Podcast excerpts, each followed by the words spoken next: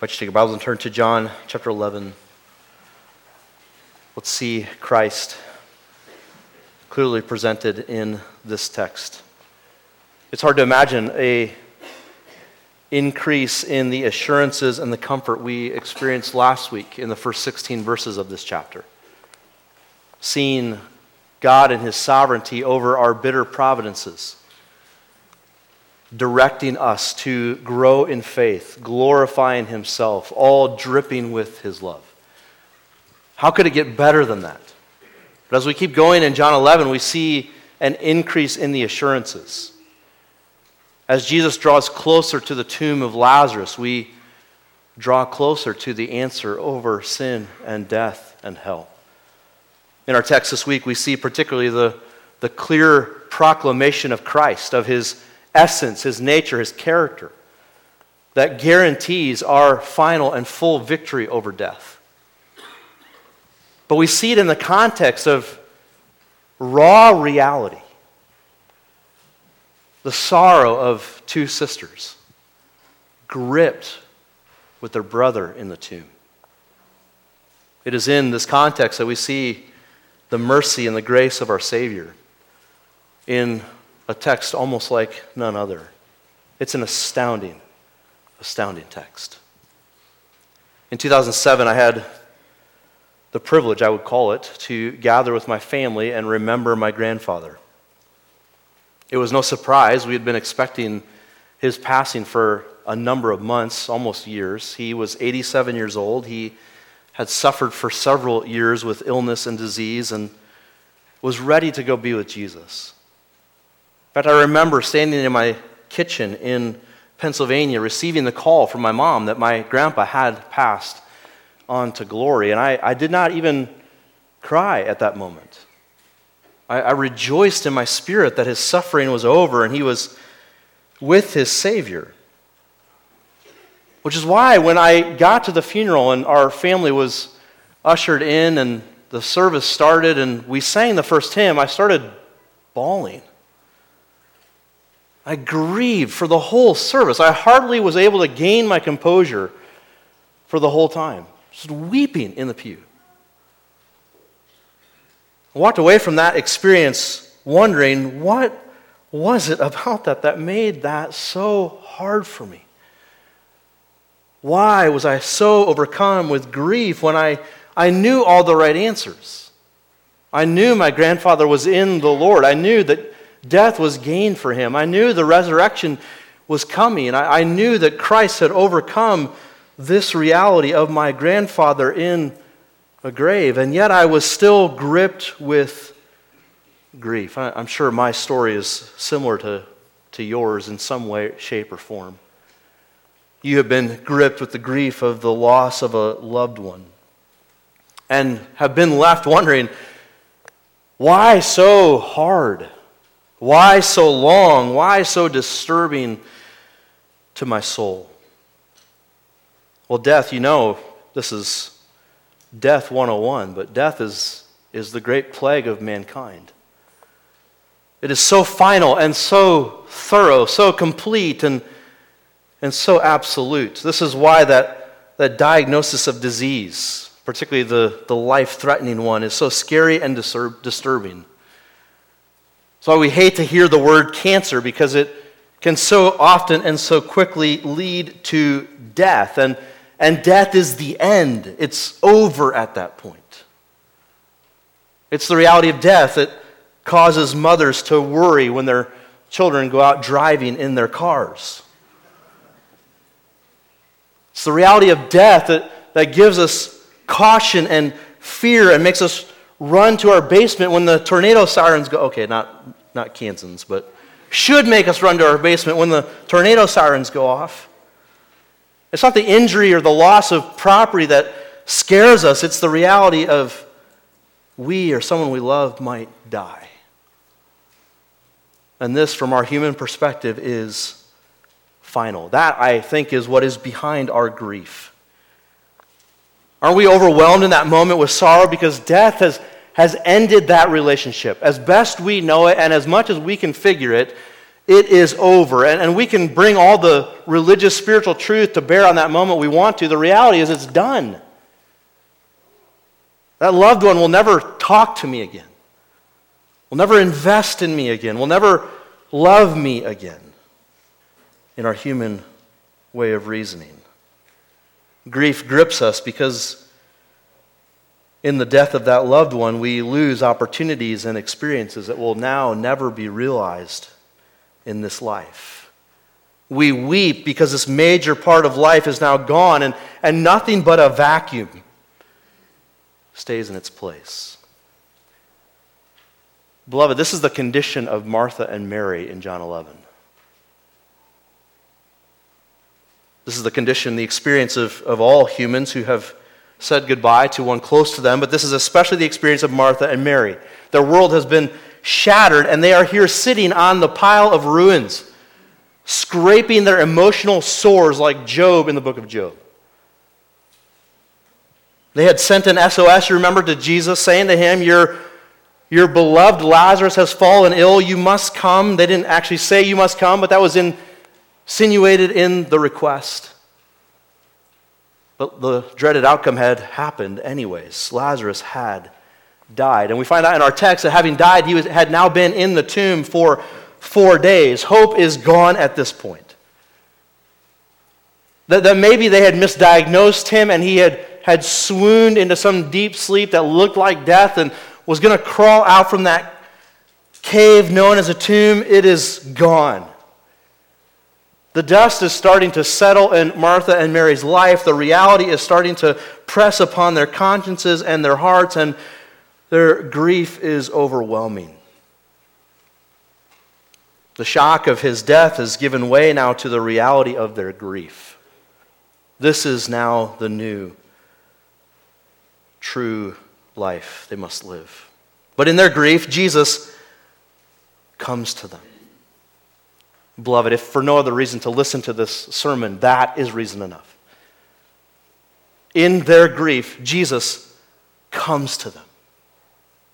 He sees them from afar and he, he comes to the grieving. And he comes giving true hope and real and final and full answers.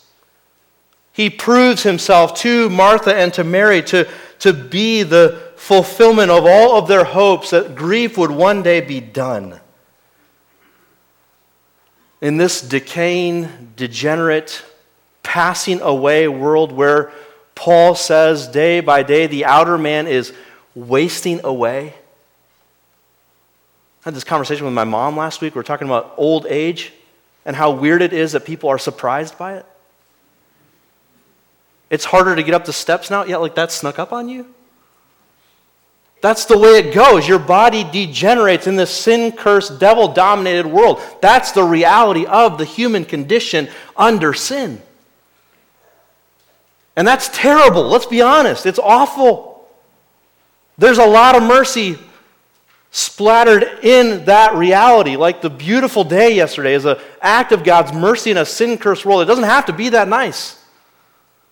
The fact that you got out of bed this morning is dripping with mercy. That next breath is an act of God's mercy to you. But in all that mercy, it is tough. This world is hard, causes great grief. And the grief that is the hardest is that which death brings. There is no grief like the grief known in the death of one we love. Before we read the text this morning, let me remind you that Jesus delayed his coming to Bethany for two days because he loved Martha and her sister Mary and Lazarus. We saw from the text last week that every stroke of God's bitter providence is directed by God's love for us, and it's determined by God to grow our faith in Him, and it's designed to bring glory to God. Those were the three assurances of verses 1 to 16. Now, as we flip to verse 17, we see the story progress, and Jesus heads to Bethany and heads into the cobra's nest, as it were. Right near all of those who oppose him and are seeking to kill him, but he is determined to give one last undeniable proof that he is the Messiah. In that context, we pick up the story in verse 17 of John 11. Now, when Jesus came, he found that Lazarus had already been in the tomb four days. Bethany was near Jerusalem, about two miles off, and many of the Jews had come to Martha and Mary to console them concerning their brother. So when Martha heard that Jesus was coming, she went and met him, but Mary remained seated in the house. Martha said to Jesus, Lord, if you had been here, my brother would not have died. But even now I know that whatever you ask from God, God will give you. Jesus said to her, Your brother will rise again. Martha said to him, I know that he will rise again in the resurrection on the last day. Jesus said to her, I am the resurrection and the life. Whoever believes in me, though he die, yet shall he live. And everyone who lives and believes in me shall never die. Do you, Martha, do you, friend, believe this? She said to him, Yes, Lord. I, and that's emphatic in the original, she's making the point this is mine. I own this. Yes, Lord, I believe that you are the Christ, the Son of God, who is coming into the world. Beloved, do you see how gentle and loving Jesus is with Martha in the midst of her grief?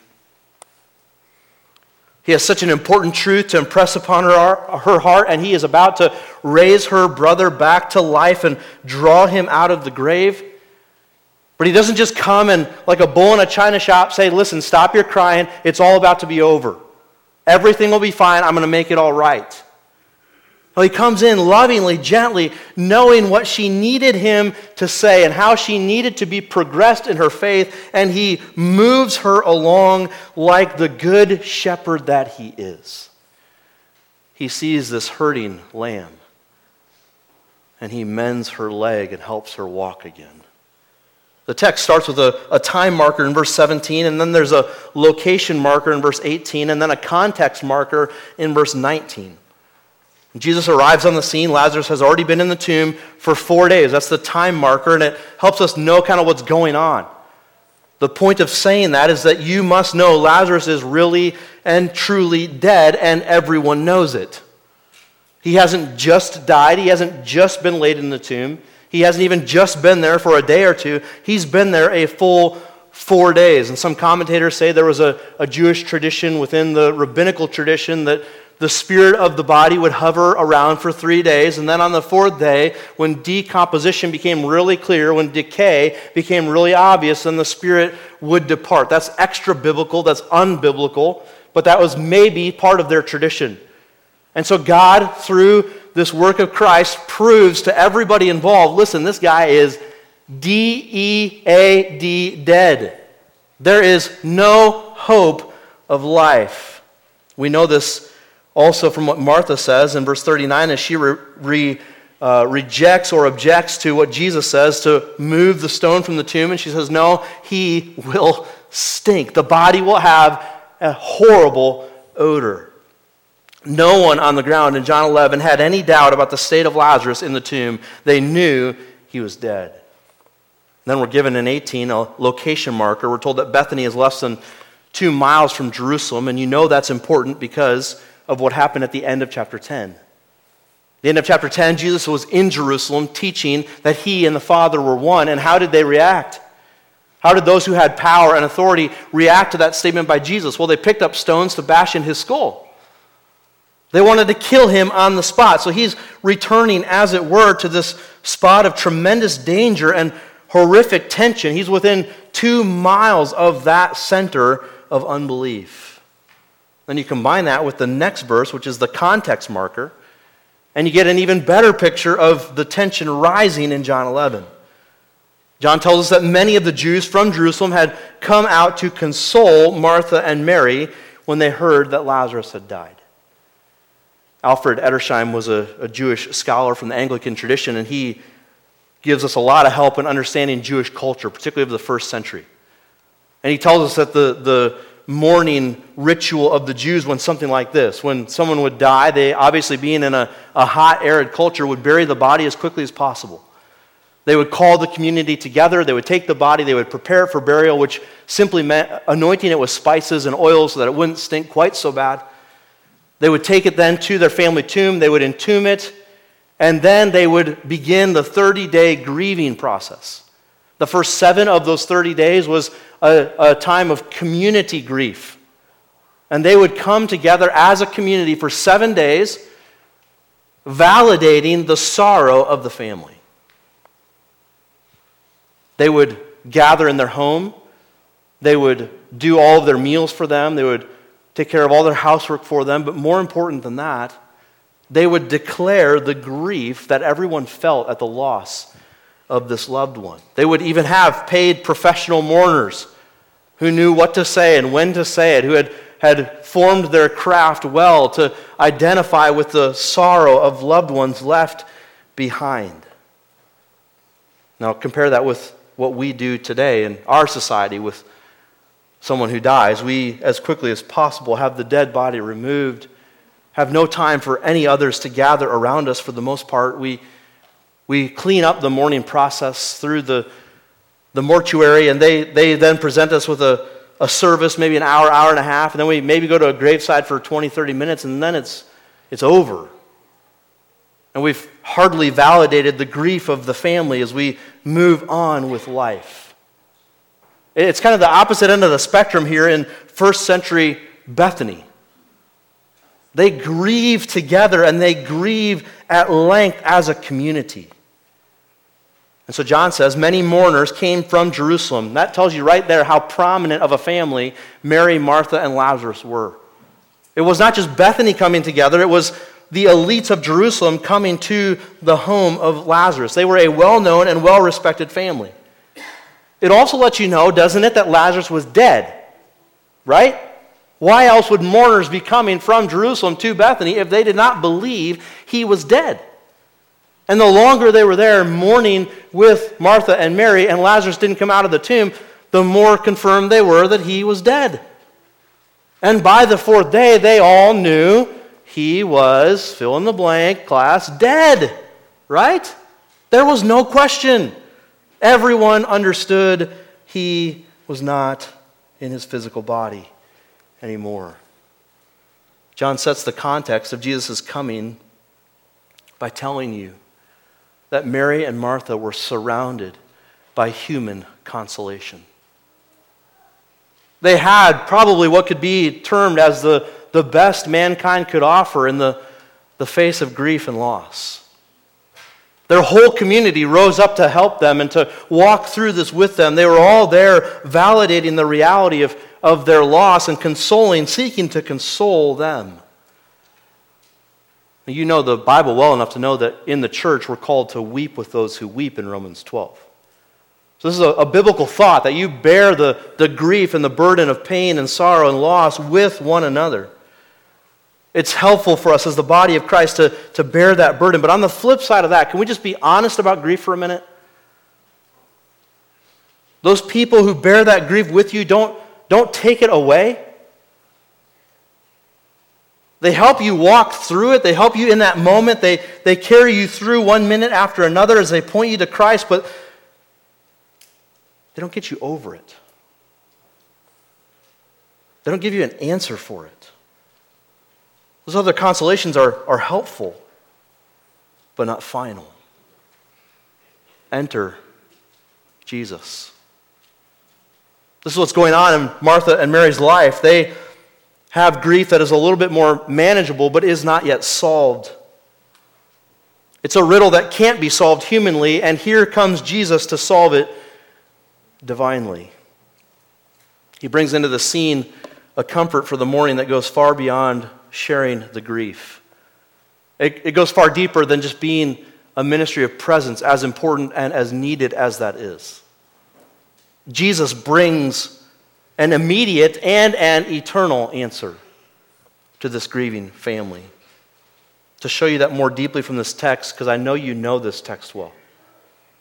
To show you the, the comfort that Jesus alone brings, I want to point you to three assurances in our grief that can only be found in Jesus. In our grief, Jesus will not crush you. Rather, he will convince you and he will challenge you. We see the first one of these assurances in verses 17 to 24 as Jesus meets Martha in her grief and he handles her with divine gentleness. And in reality, we actually see him do that for both Martha and Mary. We didn't keep reading in the text, but we'll find out next week that that's exactly how he handles Mary. He handles her with, with divine gentleness, with, with an infinite love and kindness and care. They're both grieving in different ways. Our text tells us that. When, when Martha hears that Jesus is coming, she immediately gets up because she's got something to say. She's got an argument to lodge with her Savior. Not that she's argumentative, I don't mean that. She just, she's got a problem with what's gone down here. And she's wrestling with the truth as it relates to her reality. And so she's compelled when she hears Jesus is in the neighborhood, I got to talk to that man. And she gets up and goes, but Mary stays. Mary sits in the house and continues to grieve. We already know from Luke 10, our first encounter with Mary and Martha, that they're different people. They're sisters, but they're quite unique in their personalities. Don't, don't you remember that? Martha invites Jesus into the home. It's her home, apparently. She's the oldest sister. And she's working feverishly to be a good hostess to Jesus and his disciples, and Mary is sitting at the feet of our Lord, listening to him teach the truth. And you remember Martha, her, her recorded, her first recorded words in Holy Scripture are an objection. She's lodging the, the truth at Jesus, saying, What are you going to do about this? Make my sister serve. There's important things to do here, and she's just sitting there. What are you going to do about that? Jesus responds to her with truth. He handles her gently there as well but forthrightly and says, Martha, you're anxious about many things, but one thing is needful. We see that again here in our text. Our, our first words recorded of Martha are an objection to Jesus. He sees in her a type A type personality. She's an in charge kind of person. She's a nuts and bolts kind of lady. She's trying to figure all the facts out. She's dealing with the, the reality of her new normal. And don't mishear me, I don't think she's being derogatory to Jesus at all. I think this is how she's expressing her faith to Jesus. Wondering what's going on here? Why has this happened? And so she immediately says to him, Lord, if you had been here, my brother would not have died. And she couples that then with the truth of verse 22. Whether that's to, to soften what she said in verse 21, I don't really know, honestly. But she says, But even now I know that whatever you ask from God, God will give you. I don't know exactly what she's saying to him, but there's a, a glimmer of hope in her mind that Jesus might ask the Father to raise Lazarus from the grave, or maybe it's just a statement of truth to kind of counter the negative of verse 21. Whatever it is, it is this. She is viewing her Lord through her problem. She's viewing her Lord through her problem. And she's wrestling with him in light of her grief. In other words, her faith is distorted and her Lord is diminished because she sees him through the lens of her pain. Frankly, this is pretty normal in grief. Maybe we could say it's normal in all of life, but it's especially normal in grief. The loss of a loved one compels our hearts to wrestle with the deepest of truths, and it's so easy for that to be the lens over which we see all things, including our Lord and Savior, Jesus Christ. And to ask questions of Him and make objections to Him that are, are driven and informed by our grief. And you need to know, you who are grieving, or you who might soon be grieving, who knows, that Jesus can handle that. It, it's okay. Asked in faith and, and lodged in humility to our Lord, it's, it's okay to have a distorted faith that He can then correct. That's what Martha does here. And, and I ask you, what does Jesus do? Does He immediately castigate her and correct her for her distorted faith? Does he chide her for verbally processing her pain? Does he crush her when she's at her breaking point? Does he blast her and say, Listen, Martha, I delayed my coming so that I could prove my deity undeniably for all the generations to follow who would read it in Holy Scripture? to make known my glory, and I'm here to solve your problem, so stop your whining and your crying and get over it, and it'll be fine. Of course, he doesn't say that. And neither will he do that with you, friend. Neither will he crush you in your grief. The psalmist says, Our Lord is near to the brokenhearted, and he saves the crushed in spirit. The Gospels say Jesus will not break a bruised reed, the easiest to break, nor will he quench a smoking wick. Rather than quenching that smoking wick of Martha, he blows gently on the flicker of her faith. Pressed down by the reality of her sorrow, and he points her to truth she needs to hear. He knows how to handle her grief in a way that doesn't crush her, but encourages her. We'll see this next week, but he does the same thing with Mary. And it looks completely different. Don't think every other Christian should walk the walk of faith just like you do. Should handle grief just like you're prone to handle it. Should handle the problems of life just the way you do. Your Lord is bigger than you. And he has varied colors in the rainbow of his church. He has varied personalities in the body of Christ. And he has patient, gentle love for every one of us. Praise be to him. And he knows exactly what you need and when you need it and how you need it. He is the good shepherd of every sheep. With Martha, he speaks words of carefully chosen truth. That's what she needed. She's a nuts and bolts gal. She needs truth to reason her to greater faith. With Mary, he sees that she's sitting and sulking and despondent in her sorrow, and so he calls for her unto himself, and then he gently listens to her lodge her complaint. Lord, if you had been here, my brother would not have died. Obviously, they had talked before this meeting with Jesus, right? That's probably what they had been saying for four days between them. Man, if Jesus were here, if only Jesus were here. It's the first thing out of their mouth when they both see him. What does Jesus do with Mary? Does he say the same thing to Mary that he said to Martha? No. Rather, he's overcome in his spirit with the grief he sees in his sister in the faith, in his, in his daughter in the faith, Mary. And he says to her, Show me where he is. Take me to where you have laid him. And they come to the tomb. We'll see this all next week, but they come to the tomb and, and everyone's crying, everyone's mourning, full of grief. And, and what does Jesus do? Listen, it, it's all right, it's all right. Lazarus, come out. No, he enters into that grief in that moment and knows what Mary needs. Mary needs his sympathy, his compassion his identification, and he weeps with her. Friend, Jesus will not crush you in your grief. He will move you patiently along. Notice how he does that again with Martha in verse 23. He says to her, Your brother will rise again. Again, predicting what he is about to do. He did that in verse 11 and verse 15 and verse 4 already in chapter 11. Notice that she does not then ask what he means. This is more evidence of her personality type. She's not naturally inquisitive. What do you mean, Lord, that you're about to raise him from the dead? Are, you talking about like now?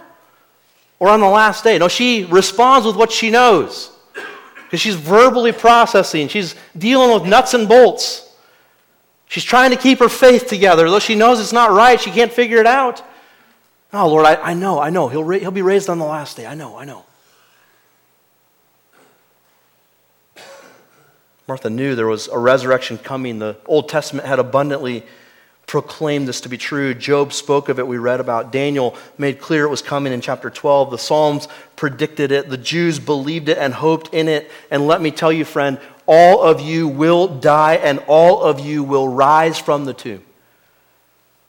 This resurrection we see predicted and prophesied and summed up in Jesus Christ our Lord is not just true for those who are believing, it's true for all who die. All who die will be raised. We came across that already in chapter 5, again in chapter 6, again in chapter 8. Now, here in chapter 11, those who die in their sins will be raised to face the righteous judgment of God at the great white throne judgment.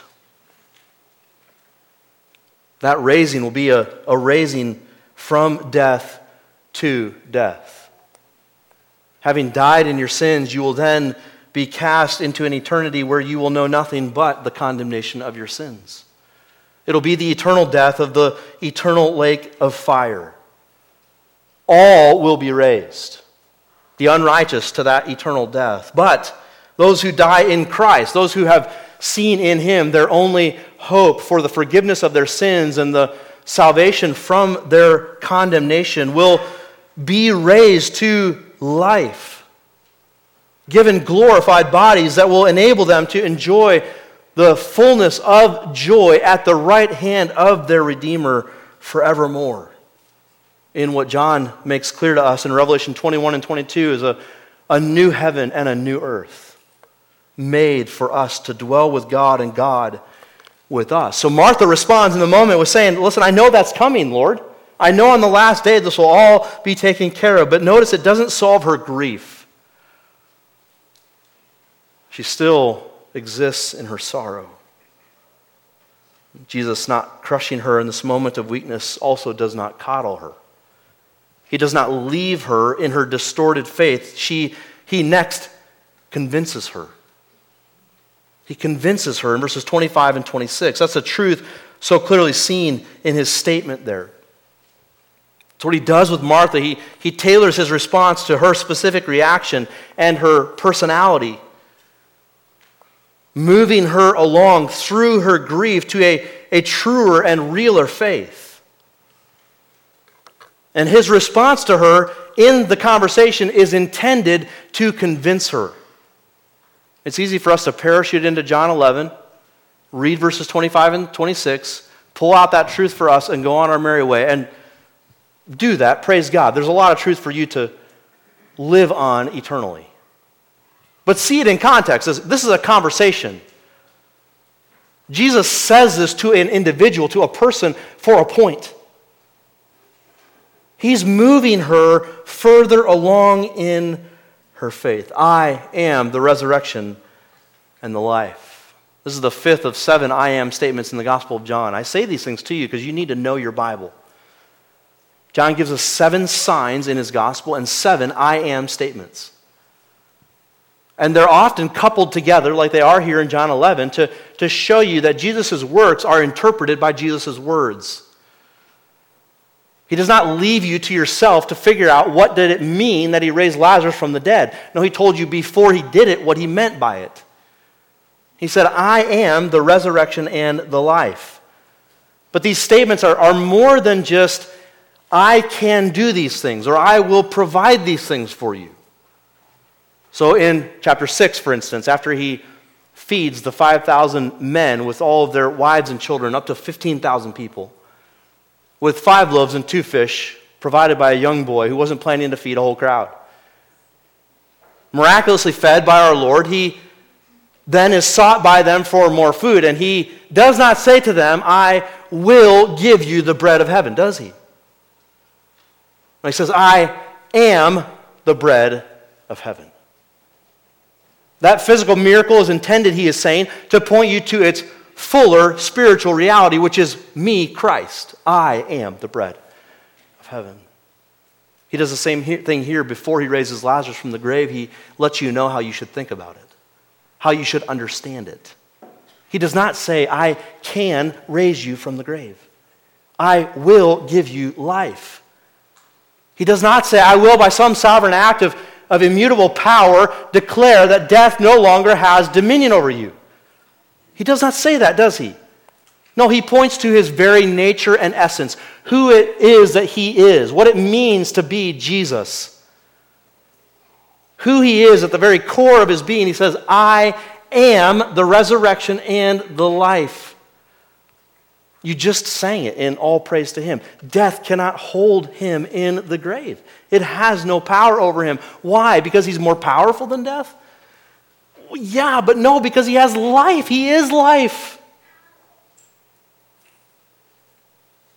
He cannot be dead.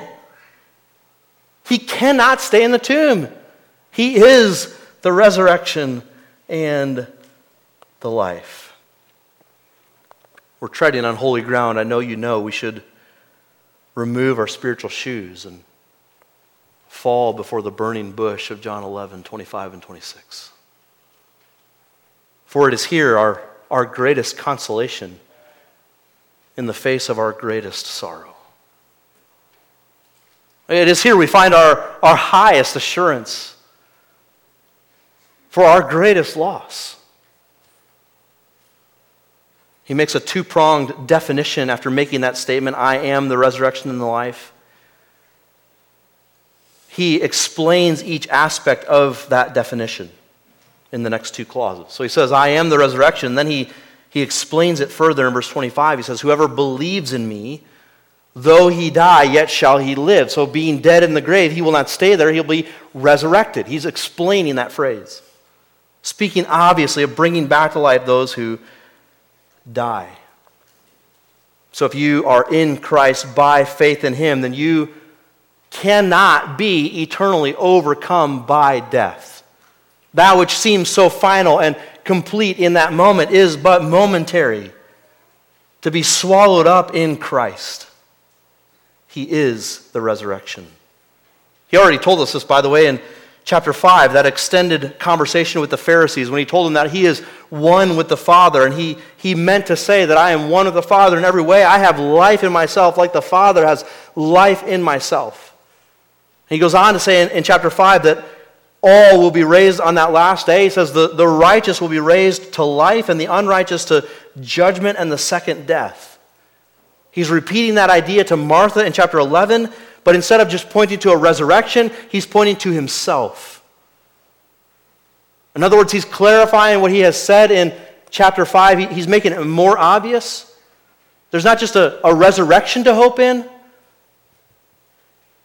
there's a Savior who resurrects you to hope in.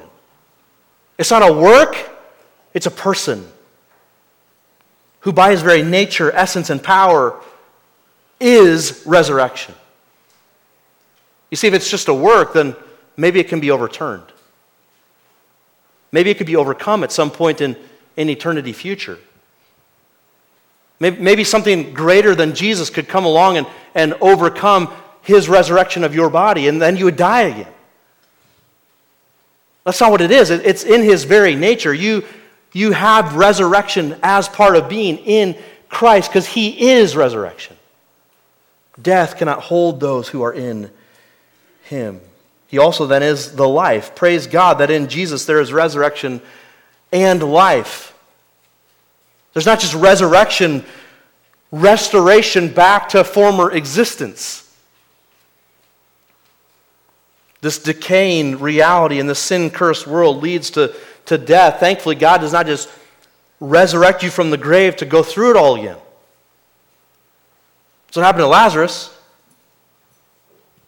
That's what happened to the, the two others who were raised in the Gospels Jairus' daughter and the widow of Nain's son.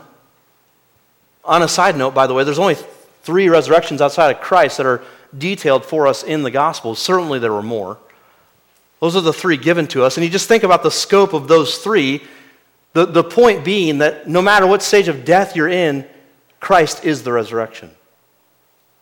So Jairus' daughter had just died.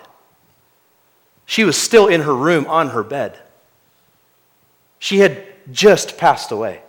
Jesus comes and speaks life and raises her to life again. The widow at Nain's son had, had died and was on his way to the grave not yet put in the grave, but was on the way in the funeral procession. Procession, Jesus comes across him and touches the casket, and he is raised to life. And then you come to John 11, and Lazarus is in the tomb. He's been there for four days. He is dead beyond dead, if that's possible. He's really dead.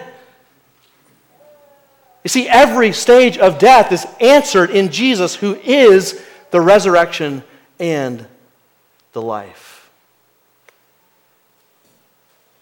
Giving life full and free to those he resurrects from the grave. He'll make this known through Lazarus in just a few minutes in John 11. when he calls him out from the grave. But he explains it further in verse 26 when he says, Everyone who lives and believes in me shall never die. He is explaining what it means that he is the life. He already said that plainly in chapter 5, verse 24, where he says, Truly, truly, I say to you, whoever hears my word and believes him who sent me has eternal life. He does not come into judgment, but has passed from death to life. Chapter 8, verse 51 Truly, truly, I say to you, if anyone keeps my word, he will never see death. That's what he means here in John 11, 26. That if you live and believe in him, you will never die. He's obviously not speaking about mortal physical death. Because Lazarus lived and believed in Jesus and is right now, when he says this, in the tomb. So he can't be meaning physical death. He's pointing beyond that to a life that never ends. A life that not even the powers of physical death can take away. The raising of Lazarus is going to be the visible witness to these words of Jesus. Speaking the sermon in verses 25 and 26, he's going to make it known in verses 40 to 44. He's going to call Lazarus out and make him exhibit A of the truth of 25 and 26. But it's going to point beyond himself to, to the greatest resurrections of all, that of Jesus Christ himself. Beloved, we don't know what Lazarus died of, do we? We don't know what illness captured his life and took it from him, snuffed it out of him. You've been around enough sick people to know it's an awful panoply of things that can destroy you. There's all kind of evidences in, in this sin-cursed world that can come after you and degenerate you and destroy you and ultimately take your life from you.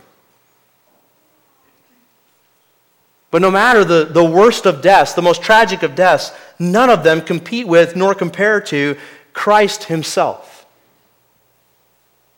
who is in Himself very life,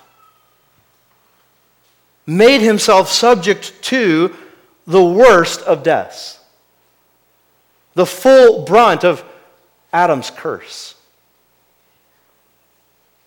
Taking upon himself the, the weightiness of the condemnation of human sin. Dying the most awful of physical deaths, but beyond that, the, the crushing payment of the redemption from our sins. There is no death, no matter how terrible or awful, that compares nor competes with the death of Christ. And could that keep him dead? That's his point. I am the resurrection and the life. Not even the worst kind of death, the death to the sins of mankind, under the condemnation of a righteous Father, can keep me in the grave. This should give you great hope.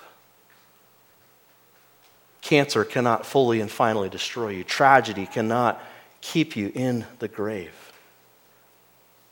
Nothing can snuff out life if you are in Christ that will be final and complete. How do these words play out? Well, we read in chapters 20 and 21 and in Acts 1 and in 1 Corinthians 15 and the book of Hebrews and the book of Revelation that Christ rises from the grave and is glorified and is ascended to the right hand of the Father and is soon returning as the resurrected Lord of all. So, what will happen to you? That's what he's saying. What's happened to me, I am the resurrection and life, is your hope for what will happen to you as well. I remind you that these words are said in context of a conversation with Martha, and they were said to convince her that they were true. Having waited for four days, having, having to wade through the pain of suffering and death and the grief of her brother in the grave, she needed to know and have settled in her heart that Jesus is the resurrection and the life. Friend, this is what Jesus does to you in your grief. It's important to know this because it makes it purposeful. It gives you hope in it that He's He's working through it for your good and His glory. He is, through the waters of grief, helping you wade in to test out the life preserver who is Christ. In your grief, he's, he's pushing you off the boat where you have had this life preserver on, thinking, I, I know it will rescue me and save me and keep me safe in the waters. And he is, in your grief, convincing you that it is true. Putting you in the waves that crash over your head to see if indeed you come back up. And are buoyed by the reality that Jesus is the resurrection and the life. See, you need this settled in your heart so that you believe it as Martha believes it, so that you grieve as Christ leads us to grieve, convinced he is the answer. Lastly, Christ will challenge you in your grief. This is the third assurance. He'll not crush you, he will convince you, and he will challenge you. This is what he does with Martha when he says at the end of verse 26 Do you believe this? He's not simply asking her, Do you mentally understand what I said? Do you comprehend the facts and, and do you agree with them? No, he, he is going beyond her head and challenging her heart. And he does that in the context of her grief. That, don't let that be missed by you. In the context of your sorrow, Martha, what is your hope? As the Catechism says, what is our hope in life and death? That's what he's saying to her here. Do you believe this? I know you believed it a month ago before Lazarus was sick. But Martha, right now, when your brother's in the tomb, do you believe this? This challenge is met then by this wonderful confession of faith in verse 27. She pronounces three things that she's convinced are true. She confesses that Jesus is the Christ, that he's the Son of God, and that he is the one who is coming into the world. She, in this one statement, brings together all the, the truth declared throughout the Gospel of John so far. So she agrees with Andrew in chapter 1 that he's the Messiah promised in the Old Testament. She agrees with John the Baptist and with Nathanael in chapter 1 that Jesus is the Son of God. And she agrees with John the Apostle in chapter 1 that he is the one who is coming into the world, the true light who is coming into the world. This is the constant testimony of Jesus throughout John as well that he is the Messiah, that he is the Son of God, and that he is the one sent from God into the world. Essentially, she is saying in this statement, I believe everything you have said about yourself. I am all in. I don't just mentally understand it, I am trusting it, leaning upon it. It is my only hope in life and death. And it's not just a nice addition to the statement of verse 25. It's the, the twin counterpart to what Jesus has said. In other words, what Jesus said in 25 can't be true unless what Martha says in 27 is true. Jesus can't be the resurrection and the life unless he is the Messiah, the Son of God, and the one who's coming into the world. So she rounds out the truth of this text with her confession and says, I personally believe this to be true. This is not a generic faith in a nebulous truth. I believe in Jesus. Yeah, one time I professed faith in Jesus. No, this is a, a well defined faith, a specific faith in a specific Christ. I believe you are the Christ, the Son of God, who is coming into the world. What Jesus challenges Martha with, I believe he is challenging you with in your sorrow and in your grief, you say, Well, I don't have that yet. Just wait. Friend, just wait. It's a sorrow filled world. And it's coming your way. That's just the reality. Today, tomorrow, next week, next month, 10 years from now, I don't know. I know it's coming. And when it comes, you have the assurance in your grief that Christ will not crush you that Christ will convince you in your grief by bringing you to further faith and truth of who He is. And Christ will, in His great kindness, challenge you to grow. Do you believe this? Will you, in that moment, walk by faith in this glorious Christ? May He help us. Let's pray. Father in heaven, thank you for this text. Thank you for this glorious chapter, so raw and real and so filled with truth and assurance we desperately need. Thank you, Lord. Help us to walk by faith, not just today, but when you knock on our door with that grief and sorrow that will overwhelm us and destroy us if left to ourselves. We trust, Lord, that you will not crush us, that you will mercifully grow us in faith in you. Help us, Lord. In Jesus' name, amen.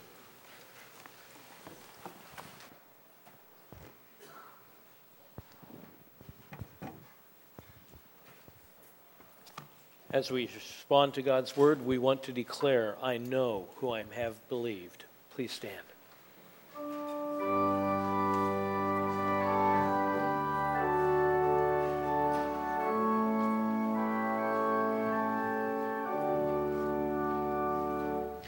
I know